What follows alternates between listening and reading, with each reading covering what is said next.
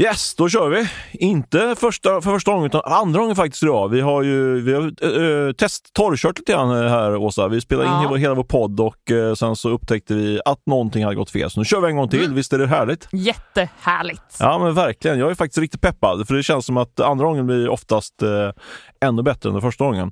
Och idag är det faktiskt eh, premiär på, för vår, vi har ju med oss vår huvudsponsor Swedbank, eh, vilket vi älskar. Men det som vi älskar ännu mer, i alla fall jag älskar ännu mer, det är att vi kommer att introducera ett nytt eh, segment här i podden i slutet, då, lite senare i podden. Eh, då kommer eh, en kvinna som heter Sara Lindholm, hon är normalt sett företagschef på Swedbank i Stockholm. Och hon kommer faktiskt bli lite grann min guide i mitt i, i entreprenörsdjungeln. Jag ska få några eh, eh, intressanta råd och tips hur man kan eh, leva sitt liv som entreprenör. Hon har mycket klokskap att dela med sig av. Eh, men eh, det blir lite senare i podden så det är något att se fram emot. Eh, jag säger ännu en gång välkommen till dig Åsa. Tack, ännu en gång. Och ännu en gång, precis när vi springer första gången så måste jag andas ja. lite grann. Jag pratar, pratar, pratar och vägrar att andas, men ja. nu ska jag andas lite grann. Ja, men jag är imponerad över hur du lyckas. Du tar ett andetag, sen kör du på och sen så bara, just ja, andas. Ja, det är hemskt där. Ja. Du, vi ska ju snacka om eh, våra möten, vi ska prata om våra snackisar och vi ska eh, lyfta fram eh, veckans köp och sälj. Yes. Men innan vi kastar oss in i, det, i de segmenten så eh, ska jag faktiskt få prestera en gammal bekanting här i podden. Det är nämligen så att Breakits allra första sponsor är tillbaka i podden och de heter inget mindre än Hostech. Känner du till Hostech, Åsa? Eh, faktiskt inte. Berätta.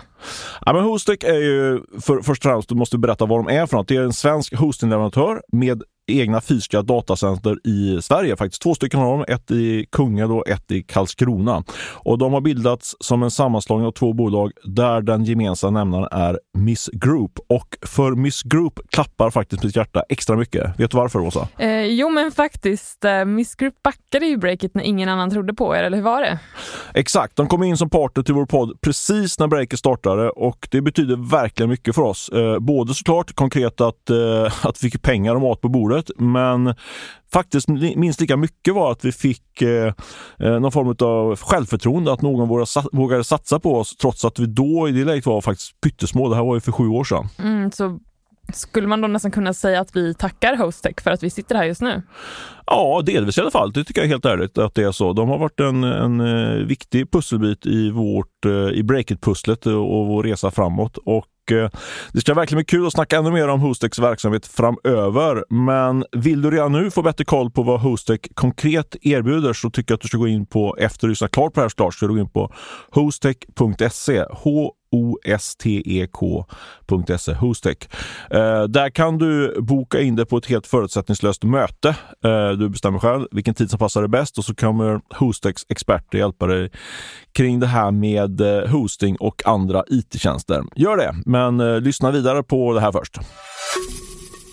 För vi ska ju snacka om eh, veckans möte, Åsa, och jag tänkte att du, att du ska få börja. Mm. Vad är ditt möte? Mitt möte är med eh, Alexander Morad och eh, vi träffades över telefon får man väl säga. Vi snackade helt enkelt. Ja. Eh, och vi och Breakits läsare eh, känner ju honom som eh, VD på Bright Mind Agency och han är ju expert på marknadsföring i sociala medier kan man väl säga. Just det. Ehm, och eh, jag ringde till honom för att han hade begett sig till Polen. Mm. Och inte vilket område i Polen som helst utan ett flyktingområde med okay. tanken att eh, hjälpa personer som flytt Ukraina att ta sig till Sverige. Eh, och det har varit ett samtal som jag blev så otroligt liksom, berörd av. För om man, den journalistik vi gör på Breakit är ju ofta inte lika tung om man säger så. Det är klart vi är tung journalistik, men du förstår vad jag, mm, vad jag menar. Mm. Det, är inte, det, är inte, liksom, det är inte på liv och död allt, utan Nej, det är, mer, det är mer siffror och vinnare och förlorare hit på börsen och sådär.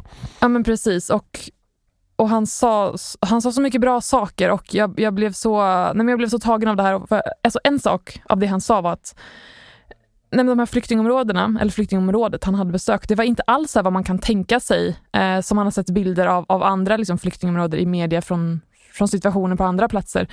Eh, det var liksom ingen, eh, vad ska man säga, nej men folk som flydde, de, de flydde med iPads, vissa hade märkeskläder. Det var liksom inte det här eh, kaotiskt med massa skadade människor. Så, utan, eh, men samtidigt var det så extremt, extremt sorgligt. Verkligen fruktansvärt sorgligt för folk hade ju liksom slitits från sina pappor eller sina män. Och Alexander berättar att, att han flera gånger liksom, ögonen bara fylldes med, med tårar och han fick ju gå in och låsa in sig på toaletten och bara gråta. Mm. Liksom. Jag tänker det eh. kommer, det kommer ju närmare på ett sätt också när, när du säger liksom att de, de är lite grann, får man säga då, som oss. Liksom, att man ja. känner, det blir större igenkänning liksom, ja. jämfört med Exakt. det man kanske sett på Exakt. tv långt bort någonstans. Mm. Liksom. Uh, kanske. Ja, precis. Så att uh, ja, när jag nådde honom på telefon så satt uh, han tillsammans med 55 medresenärer då, som flytt från Ukraina uh, på en buss eh, så han, på väg mot Sverige. Körde hem 55, fick med sig 55 eh, flyktingar hem helt enkelt? Ja, precis. Och sen så hans, hans eh, crew då, som han eh, jobbade med eh, kring det här skulle köra hem en till buss dagen efter. Eh, inte stenkoll på exakt hur många, men det var också alltså, en del. De ville ha fullsatta bussar. Liksom. Eh, så det var också en sån här, vad, vad ska man säga? Liksom. Men hatten av får man väl säga ändå hatten till, till av, ja. jag, jag, var ju faktiskt jag var ju borta förra veckan, jag var i, i Krakow i Polen, så jag var ju det blev ungefär 20-25 25 mil tror jag från uh, ukrainska gränsen. Och, mm. och uh, så där fick man, det kom lite närmare tycker jag. Mm. Uh, Men märkte du av Ja, men det gjorde man. Alltså, det, till exempel när vi checkade in på hotellet så, så fick vi ju reda på att eh, hela ned, första planet, så att säga, där, där var det ju, bodde ju bara ukrainska flyktingar. Och, eh, så vi träffade ju de här mammorna och eh, barnen i, i eh, frukostmatsalen och sådär. Pratade du med någon av dem? Nej, det gjorde vi faktiskt inte ärligt talat. Uh, vi pratade med, uh, med uh, polacker som hjälpte mm. uh, ukrainare. Men, Vad sa de då? Nej, men de sa ju, de, de, de vittnar liksom att just nu är det ju massa som vill hjälpa till mm. och, och det är en väldigt positiv liksom eh, inställning till, till, eh, till verkligen dra sitt strå till stacken. Mm. liksom.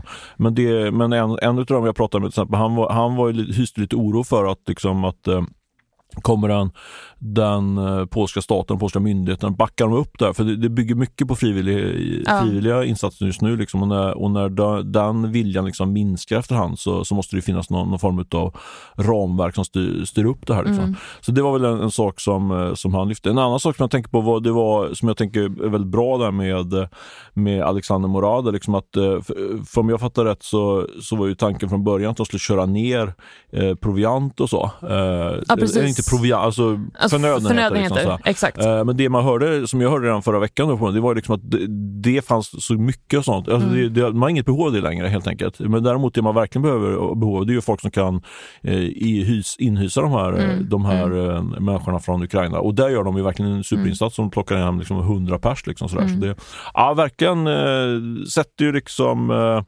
mycket perspektiv när man hör om den typen av konkreta insatser. Ja men verkligen och det är också så här, man läser ju rubriker efter rubrik efter rubrik efter rubrik där det är någon eller några eller något bolag eller organisation och liksom man läser hur mycket folk gör och man blir alldeles varm av det här att folk verkligen nej men, går samman.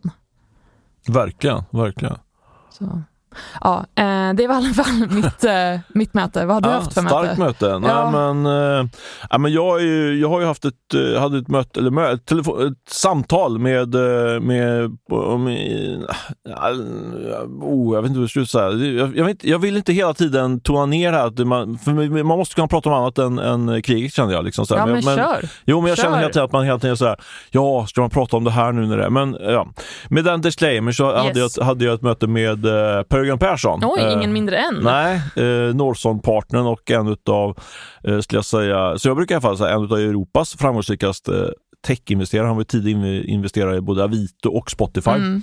Bland annat. Eh, och det är en person som jag, som jag litar mycket på. Han har bra, väldigt bra koll. Och eh, nu har jag varit borta en vecka på, i, på sportlov och tänker att man måste datera upp mig kring vad, hur påverkas liksom marknadsklimatet av av hela den här krigsoron. Liksom. Så då lyfte du på luren och ringde till Per-Jörgen Persson? Ja, det gjorde jag. jag fick ja. Han, var faktiskt, han var nere i Berlin när han svarade och eh, han var väl för, tittade på nya investeringar kan jag tänka. Han var, jag vågade inte fråga om det utan vi gick, gick rakt på sak. Ja, lika bra. Till den store Per-Jörgen.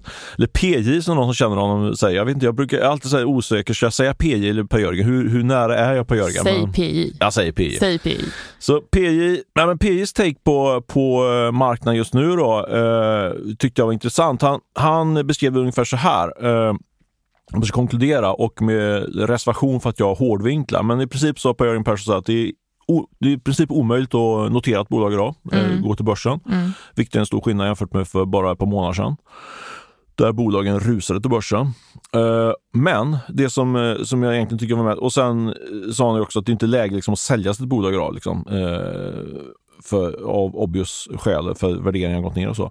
Men det som, han tyckte att, det som jag tycker var mest intressant var att uh, han sa att, uh, han var väldigt tydlig med det, att det finns mycket kapital i systemet fortfarande. Så det är liksom okay. inte, uh, det är ingen brist på pengar. då har vi, vi har ju skrivit om det och pratat mycket om att det finns jättemycket pengar i, i riskkapitalfonderna mm. och sådär. Men det är inte så att någon har satt på någon hold liksom, utan Nej. pengarna går in i systemet. så det är positivt får man säga. Eh, och om man då tittar, trattar ner det på vilken typ av bolag som eh, har eh, svårare eller lättare att få in pengar så sa han att man brukar dela upp finansieringsrundorna i sådd, eller till och med pre-sådd, sådd mm. A, B, C och D-runder. Mm. Och D-runder då är ju när man tar in väldigt, väldigt mycket pengar. Och då sa han att man tittar i A och B-runder, där finns det fortfarande, där är liksom inte, värderingen har inte satt sig där, utan värderingarna är ungefär på samma nivå som, som innan både det här techraset på börsen och, eh, och eh, ja, kriget helt enkelt. Eh, men om man då däremot tittar lite senare under C och D-runder när, när bolagen kommit ännu längre i sin utveckling. Där, börjar, där tror jag att börjar han se liksom en, en liten setting på värderingarna. orsaken till det är att man tittar ju på på vad eh, finns det för värderingar på de noterade konkurrenterna. Då ser man att de har gått ner med 30-40 procent, ja, då, då indikerar det att, mm. att det ska gå ner lite grann. Mm. Uh, så det tyckte jag var en intressant spaning från Per-Jörgen Persson, eller ja, PJ då som vi får säga. Ja, men verkligen. Men du, du säger att det finns en himla massa kapital. Ja. Och vi pratar om techsektorn som har blivit otroligt bred. Eh, liksom, det är ju inte tech finns ju i en, i, som, i en himla massa branscher, mm. kort sagt. Mm. Sa han någonting om liksom vart de här pengarna sannolikt kommer landa? Liksom, inom vilka typer av bolag? Vad gör de här verksamheterna? Ja, men, eh, generellt så, ju, så påverkar ju digitaliseringen hela näringslivet så, så jag tror att uh, Per Jörgens, eller PJ då, för mm. PJ, PJ, min kompis PJs uh, take är väl att, uh, att det här är någonting som, uh, att tech, uh, det finns spännande investeringsmöjligheter i, i, i hela segmentet, liksom oavsett bransch egentligen. Men däremot så sker det ju liksom en en polarisering mellan bolagen. De riktigt, riktigt bra bolagen och de bolag som, är, som inte är lika, lika bra. Och li, vilka bolag är inte lika bra? Då? Om det är bolag som kanske har tillväxt men som fortfarande som inte har den här exceptionella tillväxten och samtidigt förlorar ganska mycket pengar mm. eh, jämfört med de bolag som har tillväxt och har en, väldigt, har en underliggande lönsamhet som man kan se. Mm. Liksom. Så de, liksom, de fina bolagen är fortfarande riktigt attraktiva men, men de här bolagen som, som, eh, som inte visar upp riktigt lika fina siffror, de har mycket svårare nu. Och det, jämfört med liksom för 24 månader sedan eller 12 månader sedan. De, mm. de kunde fortfarande få kapital nu men, men medans, uh, nu är det tuffare. Liksom så. Uh, typ så. Typ så. Mm. All right. Ja, men uh, låter som ett bra möte. Ja, i alla fall på telefon, ett telefonmöte. Kort och intensivt telefonmöte. Ja, precis. Mycket bra. Finns det någonting mer som jag som PI sa tror, som vi vill prata om. Jag vet inte, jag tror jag kramar ur honom resten, eh, det som fanns och göra det. Ja, faktum är att vi ska ha en, kan vi göra en liten, liten, liten uh, sponsinslag här för breaket också. Vi ska, jag ska, vi ska dra igång med ett uh, investerarnätverk och, i, mm. och i första, första mötet blir faktiskt med, mellan mig och PJ. Jag kommer på, på det här nätverket. Och det finns, jag tror fortfarande det finns någon plats kvar om man vill signa upp sig på det här nätverket. Oj, det får man ju inte missa. Nej, det tycker jag inte. Vi ska prata om DD-processen, due diligence-processen, alltså hur man Oj. utvärderar ett bolag innan man, innan man slår till och köper någonting. Det tror jag är rätt spännande. Ja, verkligen. Ja. ja. Men du, ska vi gå vidare till eh, veckans eh, snackisar då? Det tycker jag absolut vi gör. Eh, på tal om eh, kriget så har det ju skickat chockvågor in i de finansiella marknaderna.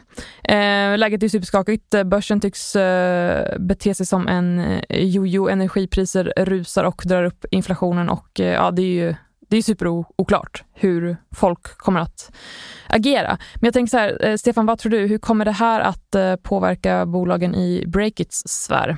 Jag tycker du sammanfattar det bra. Oklart tycker jag alltid mm. superoklart. Ja. Men, eh, men man försöker ändå gissa. Liksom sådär. Och jag tror det finns, det finns en massa ingångar i, i, i det här. Man kan titta på massa olika, olika liksom vinklar på det. Men, men eh, om jag skulle liksom plocka ut en, eh, en tes eller en, en, en följd som jag tror utav, utav den här eh, allmänna oron och skakigheten så skulle jag vilja säga att man, om vi tidigare då såg en, en våg av bolag som gick till börsen börsen som, mm. som börsnoteras. Det har vi sett de sista, sista två åren egentligen. Det har varit exceptionellt, för, för, särskilt förra året. Uh, nu tror jag att det, nu är det boomstopp som Per-Jörgen Persson, eller PJ, sa. Mm. Uh, vi tjatar om den här PJ. Eh, ja. nu börjar det sätta sig här. Uh, nej, men det är i princip omöjligt att, alltså börs, det så kallade börsfönstret är ju totalt stopp, liksom, stängt liksom. men jag tror att vi kommer få se ett flöde åt andra hållet helt enkelt. Att bolag kommer köpas ut från börsen. Mm. Och orsaken till det det, kan man ju liksom spinna, spinna flera, flera um, argument mot, men, men om, argument för ska jag säga. Men, om du drar ett par då? Ja, men det tydligaste är ju helt enkelt att värderingar har gått ner väldigt tydligt, ja. eller väldigt mycket.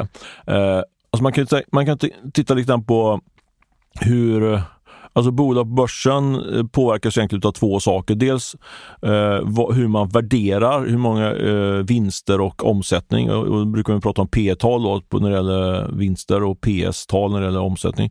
Och då kan man se, titta till exempel på e-handlare. Om man tittar på något årssikt så har ju värderingarna utav, utav eh, e-handlarna på börsen, Stockholmsbörsen generellt, de har ju i princip fallerats. Mm. Från kanske fyra gånger omsättningen till ungefär två gånger omsättningen. Det, det är lite generellt då. Så det, det, är det ena sättet man värderar bolag på. Alltså vad, vilken, vilken multipel sätter på en, eh, en investerare på på objekten. Men det andra eh, är ju liksom det fundamentala. Hur går verksamheten? Mm. Vilka vinster gör man? Mm. Hur, hur, hur går omsättningen? Om, man då, om, vi, om vi då tittar på på e-handlarna så kan vi se att där har ju verksamheten gått bra, för den har ju tuggat på bra. Men problemet har ju varit att man har då värderat eh, de, de stigande vinsterna mycket lägre jämfört med man gjorde för ett år sedan. Mm. Är du med på den? Eh, jag är med, absolut. Ja, bra. Eh, och, eh, så det vi ser nu, det vi har sett fram tills nu är ju att värderingarna, äh, värderingarna på bolagen gått ner på grund, utifrån liksom finansiella termer, multiplar och sånt. Medan den äh, underliggande verksamheten gått ganska bra. Mm. Men nu går vi in, in i ett läge, om vi då tittar på e-handeln till exempel, äh, där eh, fraktpriserna är på väg upp på grund av att energipriserna går upp. Ja. Oljan handlas för typ 120 spänn mm. fatet eller sånt där. Vad det är. Jag kan inte exakt, det ändrar sig hela tiden. Men eh, så mycket, mycket dyrare. Kostnaderna går upp helt enkelt mm. Samtidigt då som så vi kan se att det finns stor risk att eh, till, eller tillväxten generellt i samhället och efterfrågan på till exempel e-handlarnas varor eh, blir mindre stark. Mm. Eh, på grund av att eh, börsen har gått ner, vi känner oss fattigare, eh, priserna på bensin är, går upp. Så blir, ja, man, man, allmänt känner man att jag måste hålla, hålla, hålla mer i, min, i plånboken. Liksom. Så det, det är ju det, man, det, är det läget vi är nu att, och samtidigt som inflationen tar fart. Liksom. Så det är, det är det här mardrömsscenariot, att hög inflation och, ja. och Eh, eh, tillväxt som, som eh, stagnerar helt enkelt. Så då ser, om vi nu för att knyta ihop säcken då så ser man dels att, eh, att värderingarna finansiellt har gått ner och samtidigt då så, så riskerar liksom den operativa verks, äh, lönsamheten och eh, omsättningen också att falla. Och det gör ju att eh, värderingarna blir ännu sämre på, på bolag på börsen. Och så om man ser, ser det segmentet, ser det på en, å ena sidan ser vi att värderingar på bolagen är ganska låga på börsen. Och samtidigt då, om vi ska gå, till, gå, gå tillbaka till vår vän PJ då, så säger man att det finns väldigt mycket pengar i systemet. Jättemycket pengar på, på, eh, i riskkapitalbolagens fonder. Så det finns mycket pengar utanför börsen. Så de pengarna skulle kunna användas till att köpa ut bolag från börsen. Eh, så tänker jag. Var det här klart? Eller var det väldigt Tack rörigt? Stefan, en mycket bra dragning. eh, men det finns det några konkreta case, om vi kan kalla det det? Liksom, vilka bolag är det vi pratar om? Ja, men jag, med den disclaimern då att det, även de fina investmentbankerna som Goldman Sachs och company mm. brukar göra sådana listor på vilka bolag som är utköpskandidater. Så det brukar vara, och det brukar vara liksom eh, eh bästa sättet brukar vara att inte titta på de bolagen. Det finns massa bolag som snackas om att köpas ut i 10-20 år. Liksom. Det händer aldrig. Så det är jättesvårt att peka ut de här bolagen och få någon bra träffsäkerhet på det. Men det är ja, alltid kul att spekulera, eller hur? Ja, och du är ju mästerspekulerare. Ja, men mästerspekulanten. som oftast har fel då, men, men ändå. eh, nej, men jag, tittar, jag, har, jag har tagit fram eh, fyra bolag eh, som jag tänkte dra snabbt, liksom, som jag tror skulle kunna vara eh, utköpskandidater på, på Stockholmsbörsen Ja, men shoot. Första bolaget är Desenio som vi snackat mycket om här. Ja, eh, Affischbolaget. Affischbolaget ja. som har varit en rysare av börsen. Eh, ja. Gått sjukt dåligt där. Eh, har, har ju bommat sina eh, vinstprognoser två gånger under, under sin korta börshistoria. Och eh, förtroendet är liksom utbombat där. Och där vet vi ju att har vi skrivit om Breakthrough snackat om också att det finns, den är väldigt fragmentiserad den marknaden. Det finns många bolag som, eh, det är läge liksom för konsolidering på den marknaden. Ja. Eh, så där tänker jag att eh, varför inte eh, att eh, ett eh, riskkapitalbolag går in och lägger ett bud på, på hela Desenio och plockar ut det från börsen och sen eh, använder Desenio som, eh, som katalysator i en sån konsolideringsprocess där man köper upp en massa bolag. Och sen så eh, Eh, bygger man upp det här bolaget och sätter börsen igen om två, tre år. Eh, mm. Så Desenio är ett eh, sånt mm. case. Men vad skulle du säga oddsen för att det här faktiskt händer med just Desenio? Uh, Djävulens advokat. Jag ja. tror att det är uh, 25 procent. 25 procents chans att det faktiskt händer. Ja, och det är ändå högt. Ja, det är högt. Ja. Absolut. Men du, flera? Ja, andra caset som jag plockar ut är Rugvista som är, de säljer ju matte på nätet. Rugvista? Ja, precis. Uh, känner du till dem? Nej, jag har faktiskt aldrig hört. Ah, nej, men det, är, det, det är ett coolt bolag faktiskt. Det, jag har gjort i, grundaren till det här bolaget heter Hussein Sadir, Sadder mm. tror han heter. Mm. Eh, mattkungen brukar vi kalla honom. En väldigt ja, men, trevlig man i, jaha, från Malmö. men Mattkungen har jag hört. Ja, Mattkungen. Ja, det, det, det, har jag fått med mig. Men... Mattkungen och tandborstkungen. Vi älskar ja. kungar på, på Breakit. Han, jag tror han fortfarande äger typ så 10 procent av Rugvista. Uh, men, uh, nej, men då, även det, det är ett fint bolag. De, de tog jag på liksom helt Det är liksom ett exempel på ett bolag som där omsättning och resultatet eh, rullar på bra, men man värderar ner väldigt mycket eh, den, eh, alltså man sätter mycket lägre multipel på vinsten mm. och omsättningen. Är det så hett med mattor alltså? Fråga inte mig, jag har aldrig köpt matta. Men, jag tror inte jag äger någon matta alls. Vad sa du? Jag har en dörrmatta, det är allt. En dörrmatta? Ja, från Ikea. Underbart, ja. det, det är så här minimalistiskt hem. Ja, Jajamensan. Uh, anyway. Nej, anyway. uh, nej, men ganska nedtryckt börsen och uh, halvsplittad ägarbild och uh, absolut, jag skulle kunna ett, ett, ett riskkapital, även det, kunna sluka Rugvista på med en hygglig premium. Uh, case nummer tre. Yes. Storytel. Storytel, varför? Uh, det är lite samma story, samma story på så hela tiden. Uh, ned, extremt nedtryckt aktiekurs mm. uh, och EQT, riskkapitalbolaget, kom mm. in som ny storägare för ett par månader sedan, något halvår sedan. de kanske tröttnar på, på det här och vill, vill plocka ut hela bolaget och bygga det, bygga det i lugn och ro utanför börsen. så det är mitt tips att EQT köper ut Storytel i närtid. Procentsats på det 22,75 procent. Mm. Också högt. Ja, ja. vad hamnar det? Och fjärde caset eh, som jag vill lyfta fram det är ett riktigt sorgebarn, Readly. Du bara garva. Usch, vi, vi bara hånskrattar. Ja. Jag, jag gillar hur du um jag vet inte om det är korrekt att säga hårdvinkla eller bara vinkla kanske. nej, nej, det är ingen hårdvinkling. Nej, men Readly är ju ett riktigt sorgebarn på börsen de har, och de har ju inte riktigt eh, kunnat bevisa sin affärsmodell än. Eh, och jag tänker att eh, Readly skulle kunna köpas ut av en sån spelare som Bonnier. Bonnier mm. äger en massa magasin. Eh, det är ju magazintjänsten Readly då, skulle säga. Man samlar en massa, massa tidigare Glossy-magasin i en, i en app som man kan läsa. Eh, men Bonnier har ju också en sån tjänst, så jag tänker att det kan finnas en synergi. Dels att, man har, att de sitter på massa magasin, magasin själva själva mm. och att man då har en egen sån här magazintjänst men det finns någon form av teknisk synergi där. Eh, och eh, Bonnier har ju också ungefär 5 miljarder tror jag att shoppa bolag för så det skulle vara en ganska lätt mm. eh, en, smak, en aptitlig mumsbit för, för Bonnier att sluka. Ja, bara ta sig en liten shoppingtur. Ja, tycker jag. Så det är mina, för att konkludera, det är mina uppköpskandidater. Desenio, Rugvista, Storytel och Readly. Uh, ska vi rulla vidare på snackis nummer två? Jag tycker jag har pratat nog nu om det här. Eller vill du höra något mer? Nej, jag är nöjd. Men tack. Säkert så kör det andra gången här nu för att höra. uh, yes, men uh, en annan snackis som känns som att det blir en större och större snackis, det är ju Klarna. Och eh, för några veckor sedan så avslöjade ju nyhetsbyrån Bloomberg att eh, Klarna överväger att göra en ny stor nyemission. Eh, och de siktar på en värdering på 50 till 60 miljarder dollar. Eh, och det kan jämföras med de 45 miljarder dollarna som bolaget värderades till i somras när de tog in runt 6 miljarder. Kronor tror jag de tog in då, som du sa. Det är inte SEK. Ja, det, det sa du inte heller. Men, viktigt ja, att tillägga. Bara, ja. eh, men du, vad, vad tror du liksom, i det här klimatet? Är det möjligt att sälja in en eh, sån hög värdering?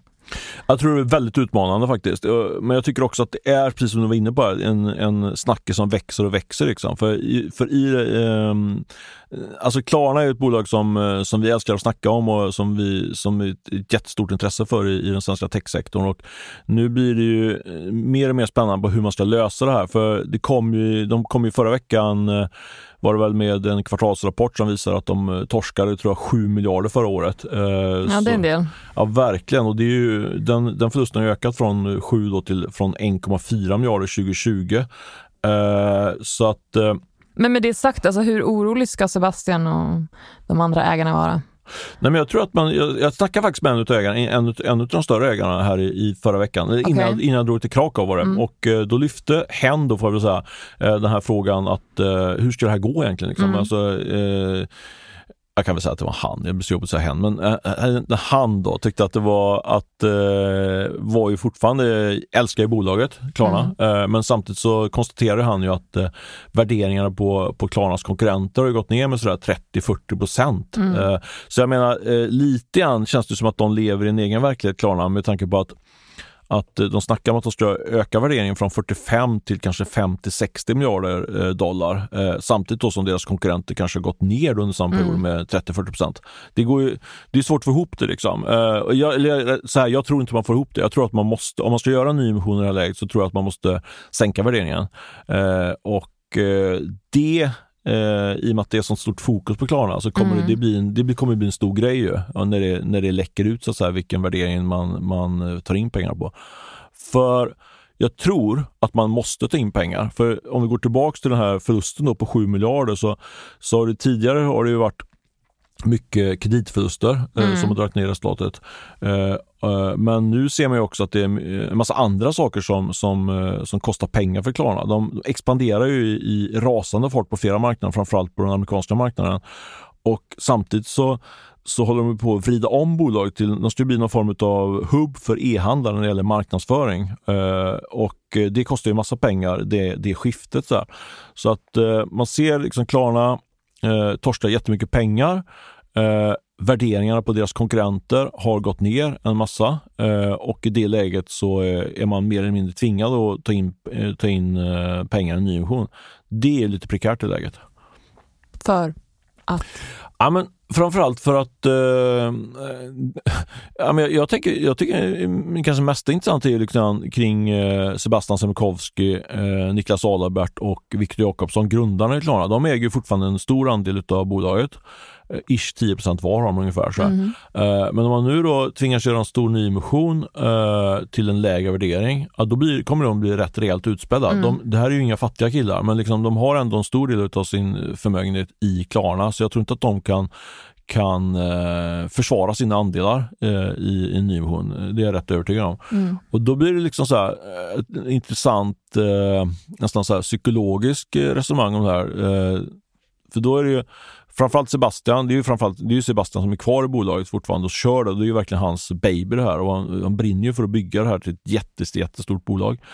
Eh, eller ännu, ännu större bolag än det idag.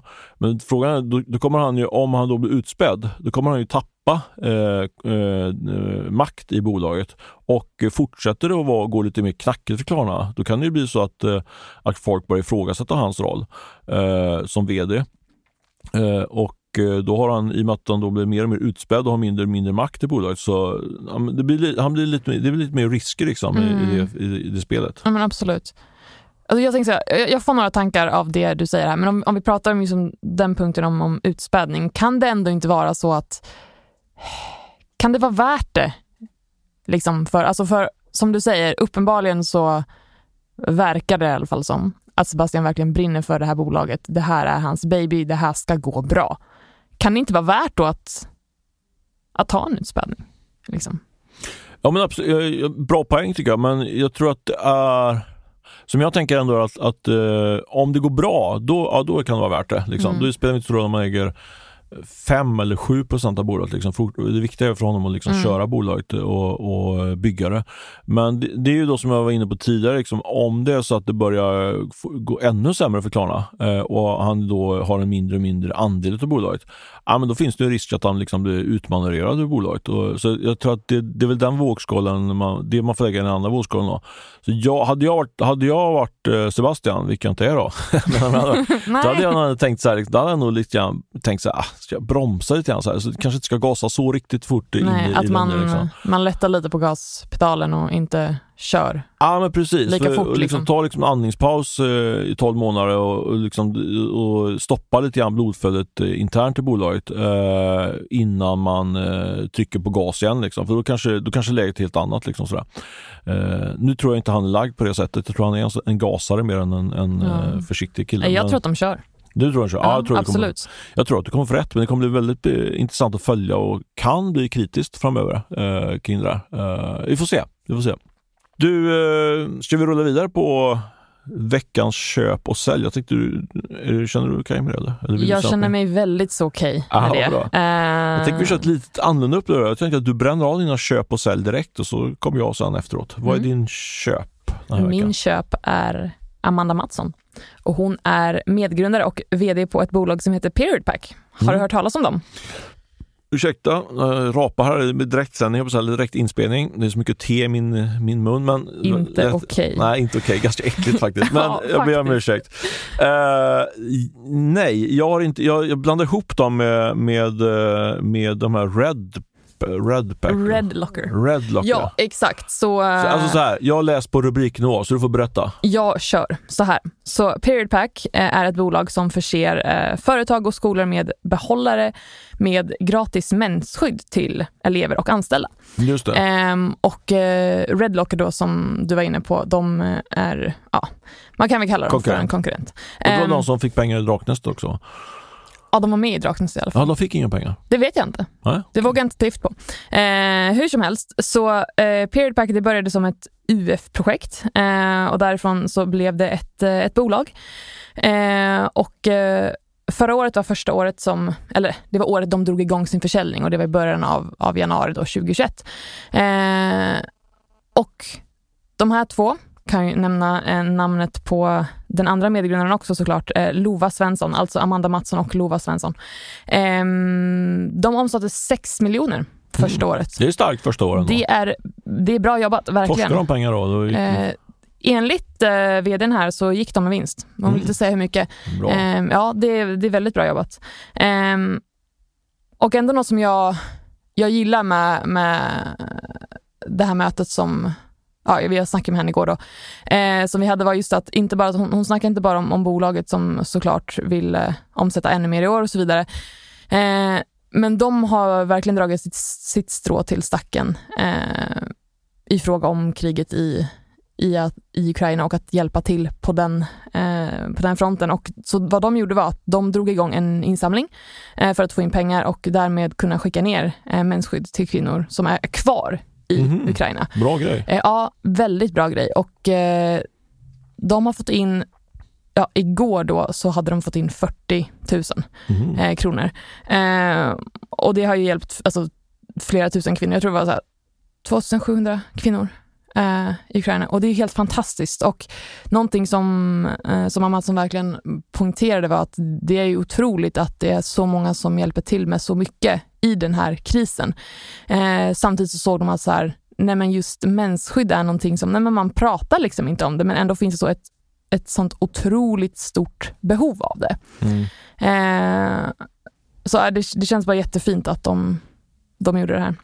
Stark köp. Har du någon stark sälj också? Självklart har jag en stark sälj. Ehm, så i veckan var det ju den internationella kvinnodagen eh, och då kom Almis årliga styrelsekartläggning som visar att 80% av de platser som eh, tillkommit eller bytts ut i styrelser tillträds av kvinnor, vilket är eh, fantastiskt. Tycker mm, jag. Det är en positiv utveckling. Det är väldigt positivt. Men samtidigt så i det här utskicket från Almi så konstaterade de att eh, samtidigt så så vet man ju, eller så, så ser man att, eh, att få företag har en jämställd styrelse.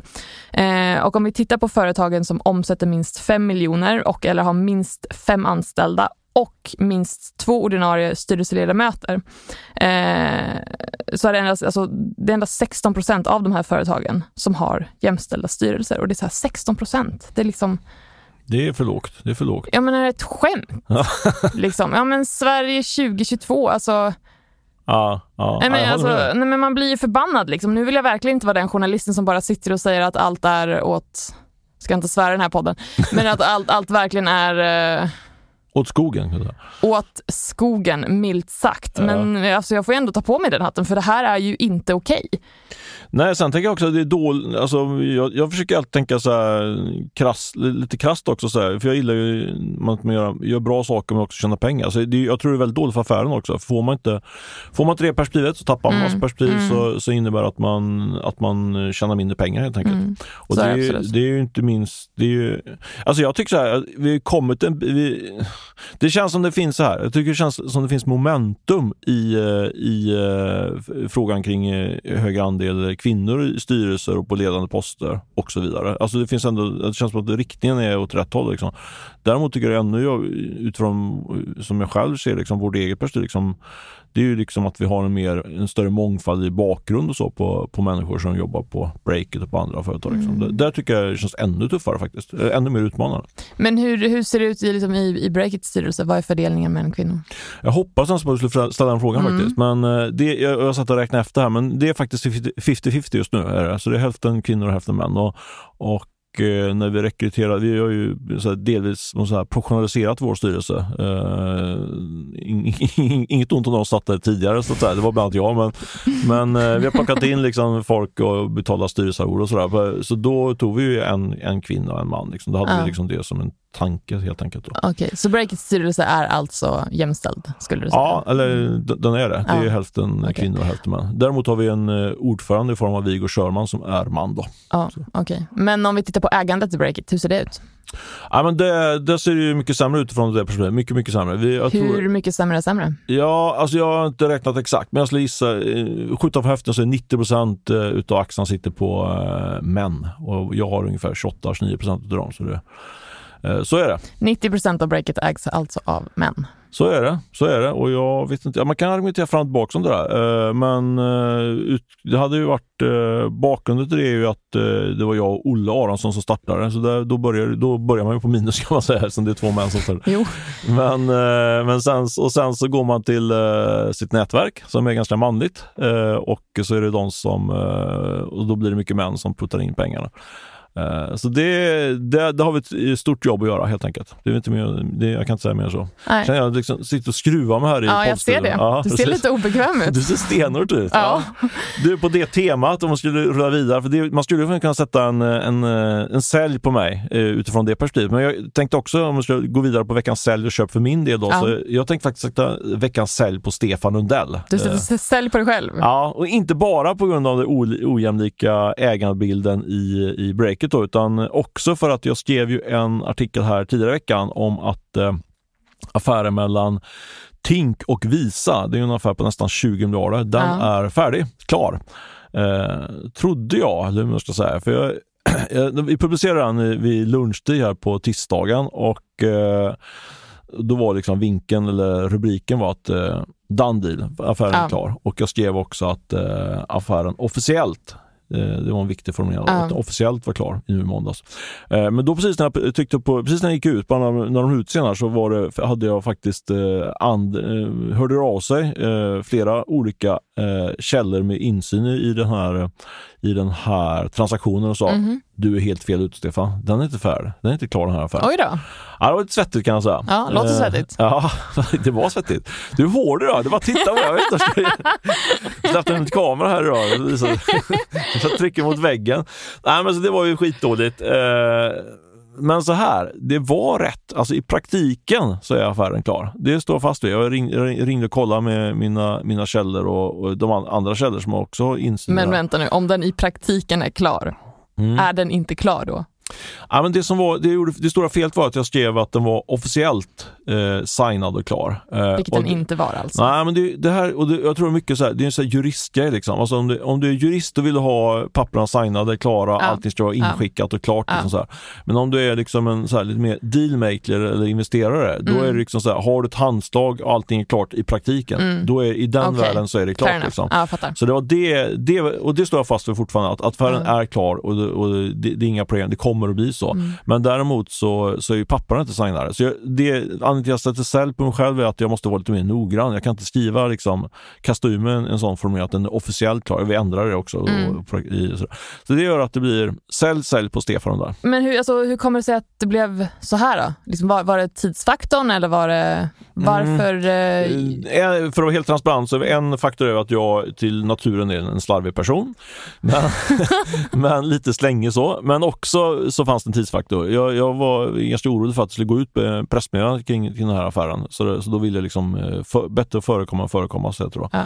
så det var det orsaken. Så det var veckans säl, men jag tänkte ändå i, sam, i detta sammanhang vill jag också lyfta fram veckans köp och det är på Daniel Kjeldén som är VD och medgrundare av Tink. Vad heter han sa du? Daniel Kjellén. Daniel Kjellén. Ja, precis. Ja. Ni spelade in här förra gången, så vi, det här är ju andra gången, andra gången gilt här. Då pratar jag med Daniel Nylén. Han har ju helt andra eh, kvaliteter jämfört med Daniel Kjellén. Han är ju, ja, ni vet ni kanske, ni, ni som vet, ni vet. Ja. Eh, men det, Daniel Kjellén är det som, som jag tycker är veckans köp. För Varför? Här, ja, men det är ju helt enkelt att nu har, är ju den här affären hemma då, i praktiken klar, inte officiellt men det är praktiken klar. Eh, och det innebär ju att eh, Don Lén personligen kommer att få casha in sisådär en miljard. Det är ju, bara det är ju liksom en veckans köp på en person. Men framför allt skulle jag säga att eh, två saker. De, det är verkligen så att eh, ett extremt vältajmad försäljning. Det här skedde ju i somras. Eh, och efter, efter att eh, den här transaktionen är klar så har ju då, det vi varit inne tidigare på den, så har ju den här typen av techbolag gått ner kraftigt på börsen. Mm. Så tittar man på, på konkurrenter till, till Tink så är de ner 30-40 procent eh, sedan, sedan Daniel Nylén så att säga, i, i alla fall inofficiellt eh, skakade hand med Visa. Så eh, det är liksom en stark köpsignal. Den andra köpsignalen är också att de, när de gjorde upp affären i somras, efter det har ju dollarn gått upp så mycket. Uh. Så de här 18 miljarderna som det pratas om eh, i, när affären aviserades i somras, de är uppe på typ 19,5 miljarder. Så det är dubbelköp. Ja, det är inte eh, och dubbel, dubbelgrattis kan man säga då till Daniel Kjellén. Inte Ma Daniel. Man hör nästan ett sånt här, du vet, så här kassaljud som bara tjing, Ja, det är bara att gratulera. Eh, stark eh, köp på, på Daniel Kjellén. Ja, snyggt. Um, vill du säga någonting mer där? Nej, jag tycker det räcker. Det finns ju en risk att, uh, att jag inte ska säga något mer. Nej, okej. Okay. ja, men då så. Då har vi klarat av veckans köp och sälj eh, dessutom. Och normalt skulle vi ju runda av här, eh, men inte den här veckan, utan eh, nu ska du, Stefan, bjuda på tillsammans med vår huvudsponsor lite spännande bonusmaterial. Och det ser jag verkligen fram emot att lyssna på. Så varsågod, Stefan. Kör! Tack för det Åsa! Och då har det blivit dags för mig att introducera både ett nytt inslag och en ny person här i podden. Vi börjar väl med personen och säger först och främst välkommen till Sara Lindholm. Välkommen hit! Tack snälla! Du är företagschef på Swedbank i Stockholm och eh, vi har ett upplägg här tillsammans med er på Swedbank där du lite grann ska drilla mig som entreprenör eh, när jag hamnar i jobbiga situationer eller kanske eh, möjligheter som entreprenör. Eh, och du har ju en bred erfarenhet som, eh, som nu i dagsläget som företagschef på Swedbank i Stockholm, men har gjort massa andra roller i Swedbank också där du har hjälpt entreprenörer. Och eh, ja, jag är superpeppad på det super, inte puppad, utan superpeppad faktiskt på det här. Du hör hur exalterad jag är. Eh, men hur känns det för dig? Vi har inte träffat varandra så ofta. Så Nej. mycket. Nej, Första det, gången faktiskt. Då. Det är en stor ära att få vara här och eh, jättekul. Och förhoppningsvis så ska jag kunna ge lite tips och tricks här också. Det är jag helt övertygad om. Särskilt de här tricksen är man ju nyfiken på. ja, eller hur? ja. Du, eh, eh, ja, vi ska ju då, innan vi snackar, vi snackar ihop oss lite grann vad vi skulle prata om under de här sex eh, episoderna som kommer löpa under, under hela våren då, så plockar du själv fram det här med framgångsfaktorer som du eh, känner att du har identifierat hos eh, ja, framgångsrika entreprenörer som du har jobbat med. Och det där gick jag om på. Jag skulle gärna vilja att du plockar upp det där redan i första avsnittet. Alltså Alltså, vad, vad, är det för faktorer som du lite grann pinpointat hos oss framgångsrika entreprenörer? Jag vet inte om jag är så framgångsrik, men hos andra framgångsrika entreprenörer. Uh, ja, jag önskar att jag hade ett uh, helt klart koncept och ett recept hur man ska göra. Men uh, genom de här åren, jag har väl jobbat 16 år med företagskunder och träffat olika bolag i olika storlekar, så har man ju ändå snappat upp lite saker som jag ser blir framgångsfaktorer i slutändan. Då, då. Ja, låt höra. och en sån viktig del är ju att ensam är inte stark. Eh, de bolagen som eh, blir eh, framgångsrika är ofta flera ägare som har olika typer av personligheter eller bakgrunder också. Och Det är ju för att man är ju duktig på olika saker. Eh, en uppfinnare är kanske inte den som ska nå ut och ut och sälja helt enkelt. Så då är det ju bra om man har lite olikheter. Ja, men någon är duktig på nätverkande, säljare, marknadsföring och den typen. Eh, men det blir också ibland lite komplext när man är flera. Eh, och då är det viktigt att man har eh, bra eh, kompanjoner som man litar till 100 procent på. Kommunikationen är väldigt viktig i ett bolag, har jag märkt. Mm. Att eh, man informerar varandra hela tiden så alla vet vart man är. Eh, för börjar man köra egna spår så blir det svårt eh, i slutändan.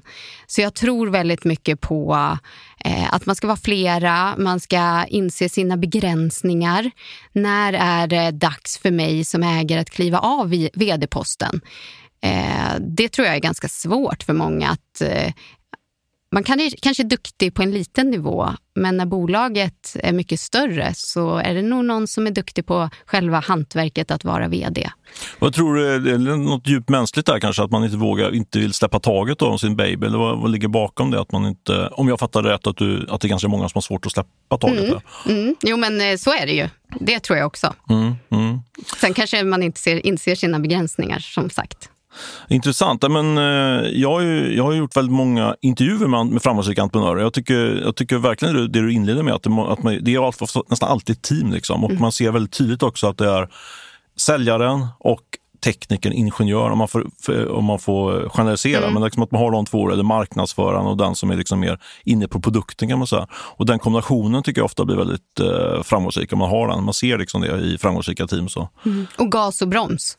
Exakt, exakt. Mm. Och då är det ofta produktkillen eller tjejen som är bromsen och eh, säljaren som är, mm. ja, intressant. Ja, men eh, bra. Fler sådana eh, datapunkter eller känner du att det, det ja, men Absolut. Eh, ett annat eh, viktigt tema är ju att ha en styrelse som jobbar som en styrelse ska jobba om man får vara lite krass. Mm. Eh, du ska inte ta besluten i korridoren eller vid middagsbordet. Alltså, vissa beslut måste man ju såklart vara snabb. Men de här viktiga frågorna, strategierna, vart vill vi? När ska vi nå dit och göra grundarbetet? Eh, vilka marknader ska vi erövra och hur ser marknadsandelar ut och vad tror vi att vi kan ta? Och och även här vara duktiga på att fördela ut arbetsuppgifterna. Att du jobbar med den delen och du tar den här pucken och sen så eh, springer man på sina delar och så eh, sammanfattar vi vid nästa styrelsemöte. Vad har vi kommit? Vad behöver vi göra härnäst och så. Kan man säga, jag förstår att det är en svår fråga, men ungefär i vilket läge måste man, liksom, tycker du, ha, sätta liksom en lite mer professionell styrelse? Liksom? För när man, när man drar igång två personer, kanske, då kanske man inte sätter det från början. Eller du kanske tycker man ska ha det redan då? Eller? Lite just vad är ambitionen med sitt företag mm. såklart. Men de har ambitionen att man, vi ska starta något ja. som ska bli stort liksom, på något ja. sätt. Nej, men alltså, till en början kanske man ska ta in eh, någon vän som sitter i någon annan styrelse eller som har ett annat bolag. Bara att man får det här input från någon annan. Eh, att vi har olikheter i styrelsen. Det kan vara allt ifrån olika kön, eh, bakgrund, branschkunskaper. För vi kan ju alltid alltid egentligen lära oss av varandra. Mm. Eh, så det tror jag mycket på, att man ska försöka ganska tidigt skede vidga sina vyer. Sen förstår jag att man inte har råd att betala för dyra styrelsemedlemmar. Eh, men titta dig runt omkring i ditt nätverk helt enkelt. Bra input. Så ska vi se. Eh, jag kör inte ensam, inte stark. Mm. Eh, gäller viktigt med kommunikation, mm. rollfördelning. Mm. Styrelse. Mm. Glömde jag något emellan där? utav de viktiga punkterna eller framgångsfaktorerna för entreprenörer? Ja, men eh, jag tänker också det här med tid för eh, reflektion i eh, verksamheten också. Eh, det hänger ju kanske lite ihop med styrelsen, men jag tror att det måste sen sippra ner i verksamheten. Att har vi gjort någonting så är det viktigt att också utvärdera efteråt. Vad gick bra, vad gick dåligt och varför? Och sen så dela med sig det till resten av gänget. För på så sätt kan vi ju ta nästa steg och bli ännu bättre. Och ska vi öppna upp något nytt kontor någon annanstans, ja men dra lärdomar av det vi gjorde förra gången och så hela tiden trimma verksamheten. Trimma, trimma, trimma. Eh, att man har det som ett grundmantra i bolaget tror jag är viktigt och att man är nyfiken. Alltså nyfiken på nyheter, teknik, hur kan vi förändra, förbättra, vad gör andra branscher?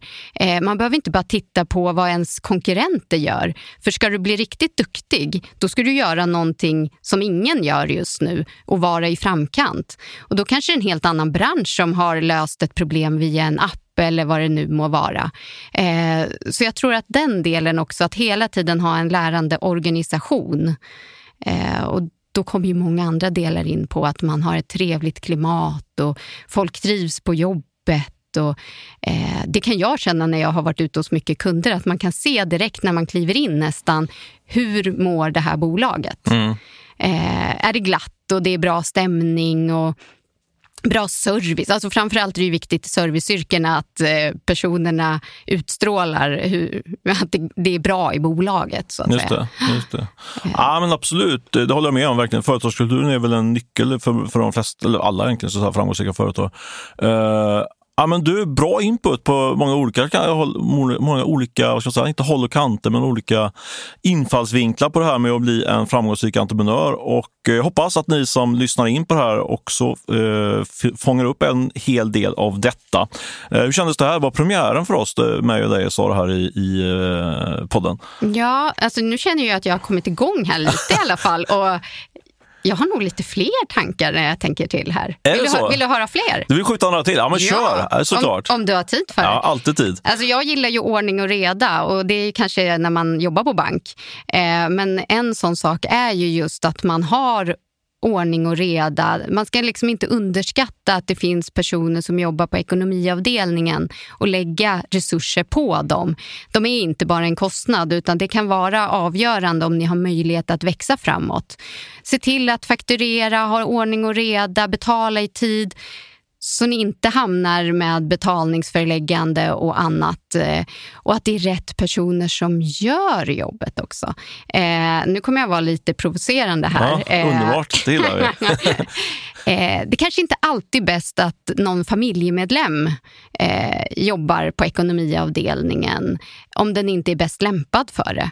Eh, det är fantastiskt om man har eh, sin fru eller sambo eller vad det nu kan vara som är duktig på det här, då ska man ju såklart låta dem jobba med det. Mm. Men det är ganska ofta vi ser i mindre företag som sen också växer på sig att man tar in någon i familjen som sköter det här lite med eh, ena handen och kanske inte tycker att det är jättekul om man ska vara Just helt det. ärlig.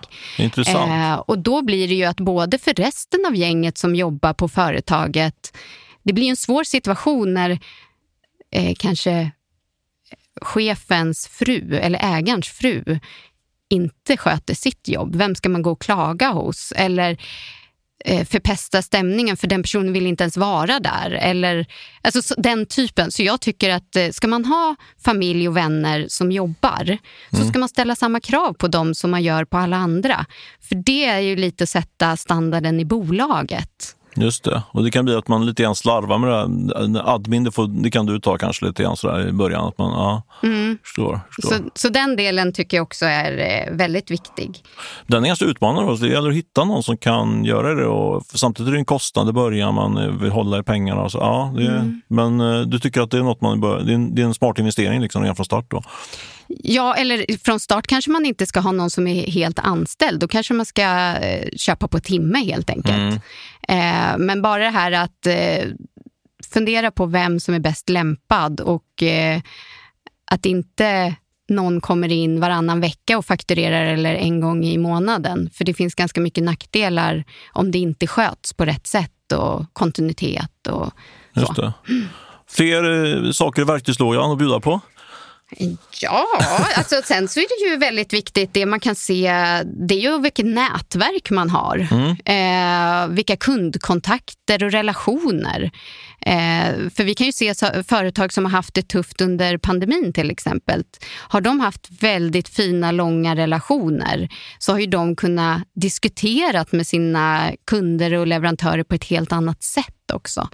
Så se till att vara trevlig och eh, hålla koll på att eh, du gör ditt bästa och eh, ha bra nätverk helt enkelt. Just det. Mm. Det tycker jag kommer igen ofta det här med, med nätverken, att det är en väldigt viktig faktor i, i både i sin karriär men också i sitt liv som företagare. Liksom. Mm.